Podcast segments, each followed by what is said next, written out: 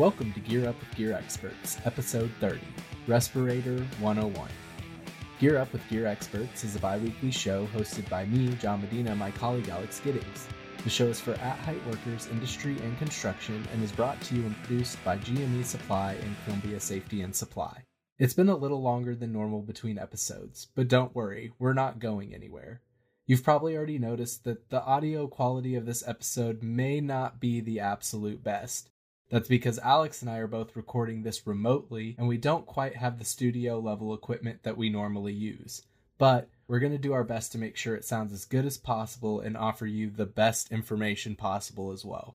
This episode's theme is respirators. Due to the recent COVID 19 pandemic, we've seen a lot of different messaging regarding respirators, specifically N95 respirators. And unfortunately, not all of that information has been correct or accurate. So, Alex and I decided that one way that we could help would be to talk about respirators, what the designations and certifications actually mean, what they will protect you from, how to choose the right one, how to make sure they fit correctly so that they work correctly, and what standards are used when certifying them. So, without further ado, let's get started.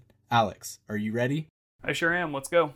All right, so let's start with a broader look at choosing a respirator. What's the first step when starting to look for a respirator? So, the biggest thing is it's really important to know what hazards you're going to be facing when you're looking for a respirator. Not all respirators are created equal, and each type has certain hazards that it's better suited to handle. The first step is to identify what the hazard form will be this means it, will they be particulates, gas, or vapors, or potentially both?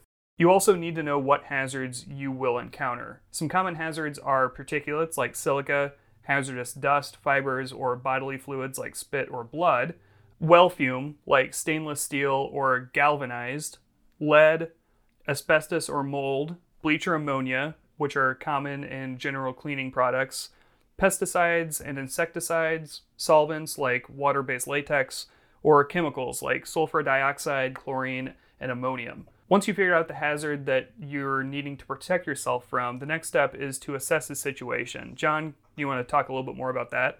Sure, Alex. Once you know what potential hazards you will encounter and what form they would be in, like particulates, like spit or gas vapor, or potentially both, then you need to determine whether respirators are needed and if so, what kind of respirator you need. The job site or any area that you're going to be in should be assessed for exposure to harmful substances. These results are most commonly measured in ppm, which stands for parts per million, or mg slash m3, which is milligrams per cubic meter of air. OSHA's Respiratory Protection Standard 29 CFR 1910.134 outlines the requirements for respiratory protection on the job site, which is also important to reference if you're just trying to protect yourself from something like an illness that can be transferred by human spit. When working with job site situations, as a rule of thumb, if the measurements are hard to read or you're right on the cusp of needing respiratory protection, then it's probably best to just go ahead and use it.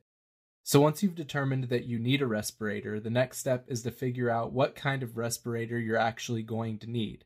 Alex, can you elaborate on that process a bit? Definitely, John. So there are three main styles of respirators available disposable, half mask, and full mask. Disposable respirators are the most basic form and provide short term protection for certain types of hazards. Uh, Keep in mind that disposable respirators may not be suitable for all hazards that you may encounter. It's also important to keep in mind that disposable respirators should not be reused. Disposable is in the name for a reason. Once they have been used for a day or become moist, they are no longer effective at protecting you from what they're actually filtering while you're breathing. Half mask and full face respirators are generally reusable unless damaged in some way during use, and they also provide higher levels of protection. They typically provide the added convenience of offering the ability to switch out filters based on specific needs. Once you made the decision for the style of respirator, the next step is to look at the filter options and determine which one is best suited to keep you safe. After I cover all that, John, do you want to kind of break down the different filter options? Sure, Alex. So, the filter portion of the respirator is what actually removes the hazards from the air. Disposable respirators come with filters built in, but most half and full face respirators have filters that can be swapped out, like you mentioned, Alex. You've probably seen someone refer to N95 or P100 respirators. The letter and the number are class ratings that state the filtration capabilities of the respirator. Filters can have one of three letter class ratings. Those class ratings are N, R, and P. Class N means not oil resistant. Class R means resistant to oil. And Class P means oil proof. Following the letter is the number rating. Respirators will also have one of three number class ratings. Those ratings are 95, 99, and 100. Class 95 filters out 95% of particles measuring 0.3 microns or larger in diameter. Class 99 filters out 99% of all particles measuring 0.3 microns or larger and class 100 filters out 99.7% of all particles measuring 0.3 microns or larger. A class 100 filter is typically labeled as an HE or HEPA quality filter. It's also important to note that certain filters may be specifically designed for certain types of hazards, like specific chemicals. Now that we've covered the classifications, let's discuss the standards that go into those classifications.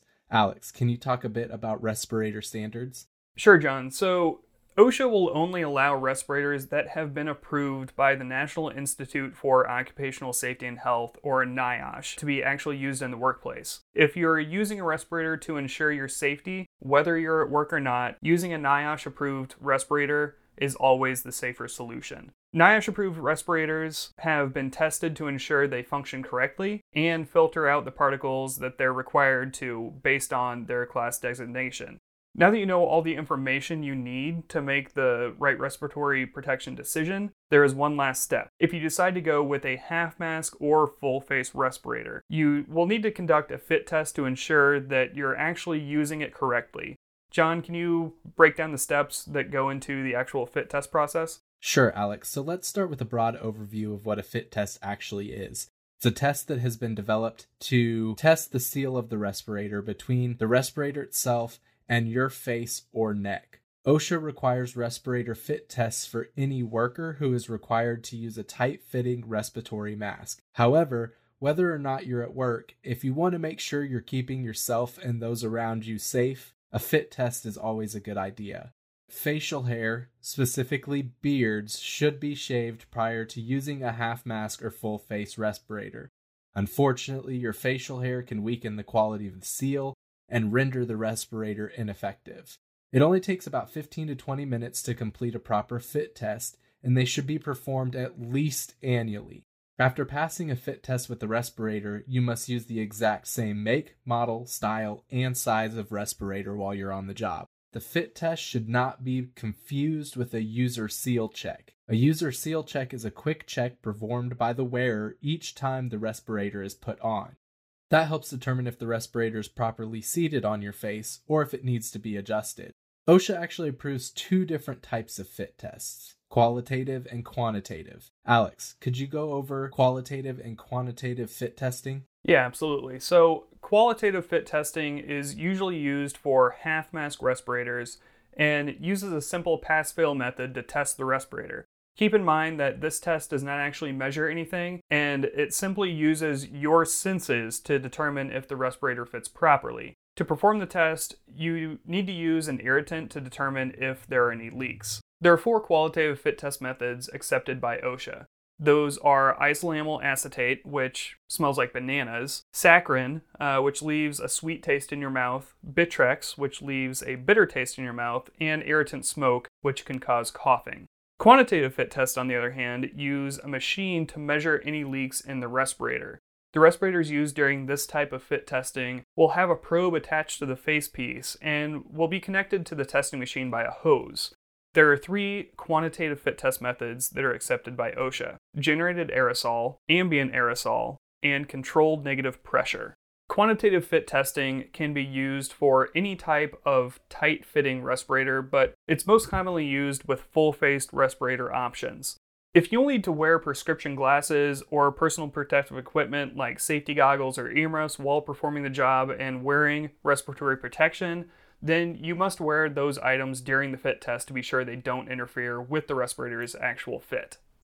Exactly, Alex. And one more thing that we'd like to mention is if you're looking for a respirator to protect yourself from something on the job site or something not on the job site, it's important to note that you know the difference between a respirator that has certifications and a dust mask or some other thing that you can use to cover your face that may not actually filter out as much stuff as you think. Um, when we talk about filtering out particulates, we're talking about very, very, very small pieces of things that we can't even see with our own eyes let alone block that with something that's not specifically designed to do that. That's why those 95, 99, and 100 designations are so important. They represent how effective that type of respirator is at filtering out those particles that are that small.